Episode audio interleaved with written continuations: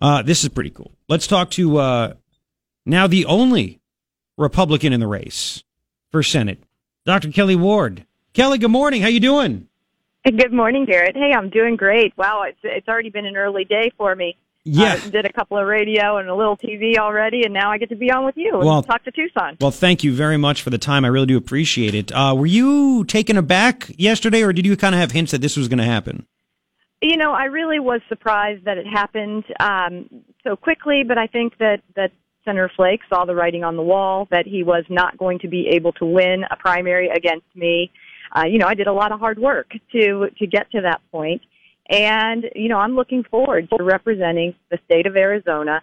I hope that all of this talk, all of the political backbiting, all of the swamp dwelling can finally be over. But I, you know, I, I doubt that's going to be the case. I know the swamp is looking for someone, anyone that they can put back into Washington that could take Jeff, Jeff Flake's place and maintain the status quo. I just don't think it's going to happen. Things are, are looking great on the ground. We have everything in place to be able to win not only the primary but the general and go to Washington and do the work that has got to be done. So now your focus is going to be on Kyrsten Sinema. Uh, and I love it how the, the media tries to call her a moderate because, I mean, they just, they, they want her to be a moderate. And she's not a moderate. I mean, she did some stuff for the VA. That doesn't make you a moderate. Uh, she voted for Obamacare. What, what's going to be your plan when it comes to telling people that you're the choice instead of uh, Kyrsten Sinema? Oh, you know, I think that uh, that everything she's done has been political cinema.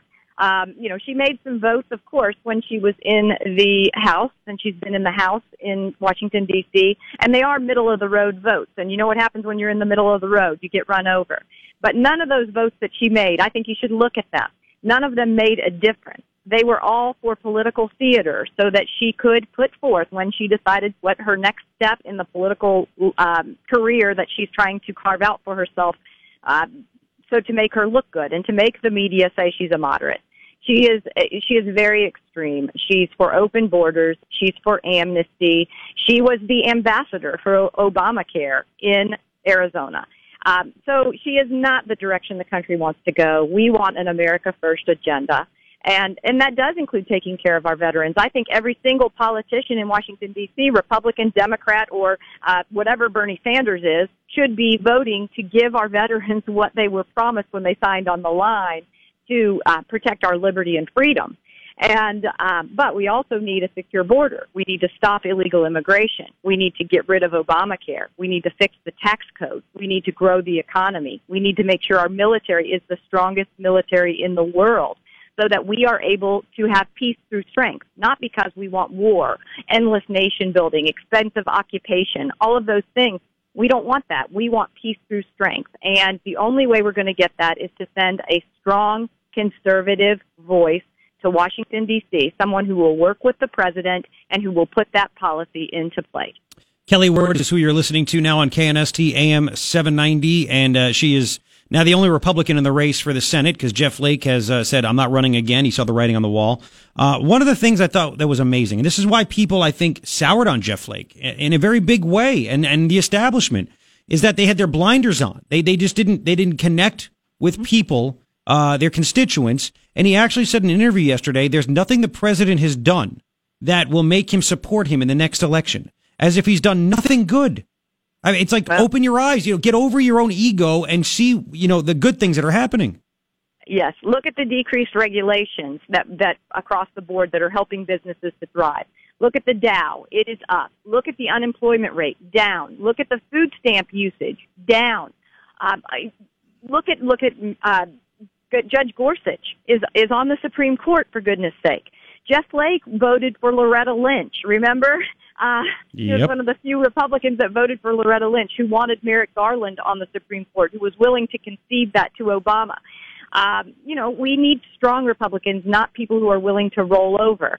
And, you know, I saw on MSNBC today, they said that the, the decency wing of the GOP is gone. That is so untrue. What's gone is the people, you know, what's going are the people who are willing to be walked all over by the Democrats, by the liberals, by the progressives. Um, and allow their agenda to be put in place, harming Americans, harming Arizonans. What's happening now is a move towards strength and towards shrinking government, towards lowering taxes, towards getting rid of regulations and following the Constitution. And that resonates across the board. You know, one of the things that I hear from people all the time, and it's even family members, that they don't like things that Flake or McCain do, and they call the office, they get nowhere. Um, they they send emails, they get form letters back. It's just they, they they just don't care about what their constituents think, and that's a big problem. Are are you? How are you going to actually listen to the people of Arizona? Yeah, I, I have a track record of doing just that, Garret. When I was in the state senate, I was a very responsive senator, not just to people in my district, but to people from all over the state. I am very accessible right now via email, via social media, Twitter, Facebook. Uh, we have real conversations because I think what people are looking for in a, a representative in this representative republic is someone who is connected, someone who is honest, someone who is authentic, and someone who listens to them. Uh, and that that's on top of wanting somebody who's competent and capable and qualified to do the job. With me, they get that whole package. Um, one thing that Jeff Flake lied about when he first got into Congress 17 years ago, he ran to the House. He said he was going to only serve three terms. Uh, and then, of course, he went back on that, served some more terms, and then got elected to the Senate and was going to go for reelection until he realized I really am not liked by the people of Arizona. Uh, what's your mm-hmm. view on term limits? Do you want to give yourself uh, just maybe two terms and call it a day, or one term? What's your state? What's your take? I am I am a, a fan of term limits. I have been for um, you know since I got into the political process. I think that the stagnation we're seeing in Washington is because people have stayed way too long. In our case in Arizona, decades, decades with John McCain, decades with Jeff Flake. And so I I am not going to stay in Washington D.C. more than two terms. Uh, 12 years in Washington is enough for anyone. It's a, enough time to start an agenda, to accomplish some of it, and to pave the way for the next generation to take the torch and to continue moving this country in the right direction. That hasn't happened. That's got to happen so that we can make America great again. Kelli Ward's on KNST AM 790. Uh, uh, really quick, there was other news. Yesterday was an incredible news day. You had Flake quitting. Yes. And then you had uh, the news coming out that uh, Hillary Clinton and the DNC uh, paid for fake news to be made about Donald Trump, and now we're paying tens of millions of dollars to have Robert Mueller, who may be dirty as well, uh, look into this fake news that was all bought for by the opposition. Um, yeah. Uh, J- John McCain will talk about anybody, anywhere, will try to rip anything, yet he's radio silent on this. Doesn't that? Uh, I mean, that that that speaks to his character, doesn't it? Oh well, you know, you should read um, Dick Morris's book, Rogue Spooks it tells everything, you know, talks all about this whole dossier and, and what was going on behind it. And you know that Senator McCain is the guy who delivered the fake dossier to Comey. So um, at least that's what Dick Morris does. And um, you know that that's that's terrible to be to try to take an election the way the the DNC and Hillary Clinton tried to do. John McCain admitted it. He admitted that he's the one that actually sent his emissary from uh, ASU at the McCain Institute over to England to meet this guy, get it, and bring it back and give it to Comey, even though Comey already had a copy. So uh, that that that's just that's just crazy. I think isn't it crazy? It's like the world is all of a sudden getting better after eight years of uh, insanity under Obama. And I have Hollywood crumbling. You have rhinos quitting. The swamp is being drained, and now all of the ties that the Democrats, to the media, to Russia, all this, it's all coming out now. It's like the good guys are finally winning. Yes, that's right. The light is shining, and we need more light shiners to go to Washington, D.C. So I look forward to getting there, shining the light, working hard, representing the people, listening to what they're crying out for, and then putting that into policy so that we can act upon it and, and American citizens can, can celebrate every day. Uh, last one for me, Kellen. I really appreciate the time this morning. Um, now, I know you mentioned earlier that the, uh, the swamp, they're trying to, I guess, find some people to maybe hop on the, uh, the, the the, the train to try to take you down, get another person to challenge you in the, in the primary. Um, that that's some conventional thinking that people are saying.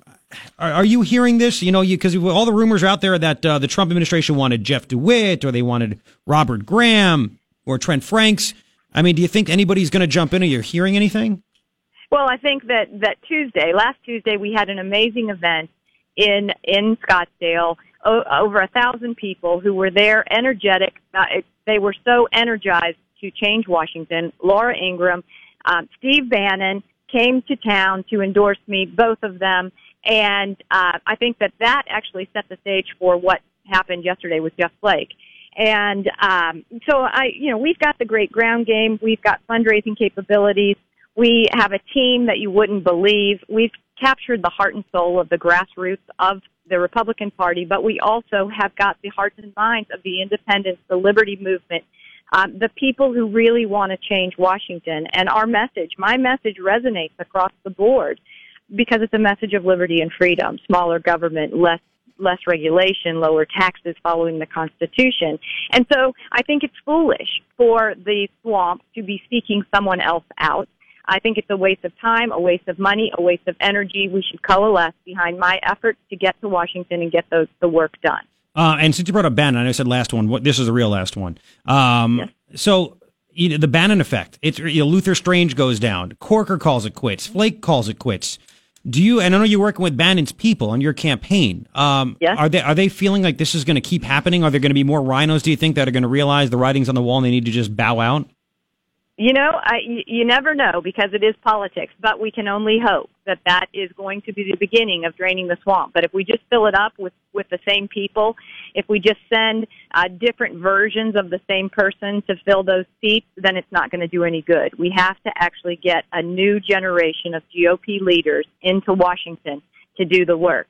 You can't recycle a congresswoman or a congressman and put them into the Senate and expect a different result. They've already been in the DC bubble. As good as some of them are, as bad as some of the others are, they should not be the ones that we are looking, that we are seeking to fill those seats. We need new blood in Washington. All right.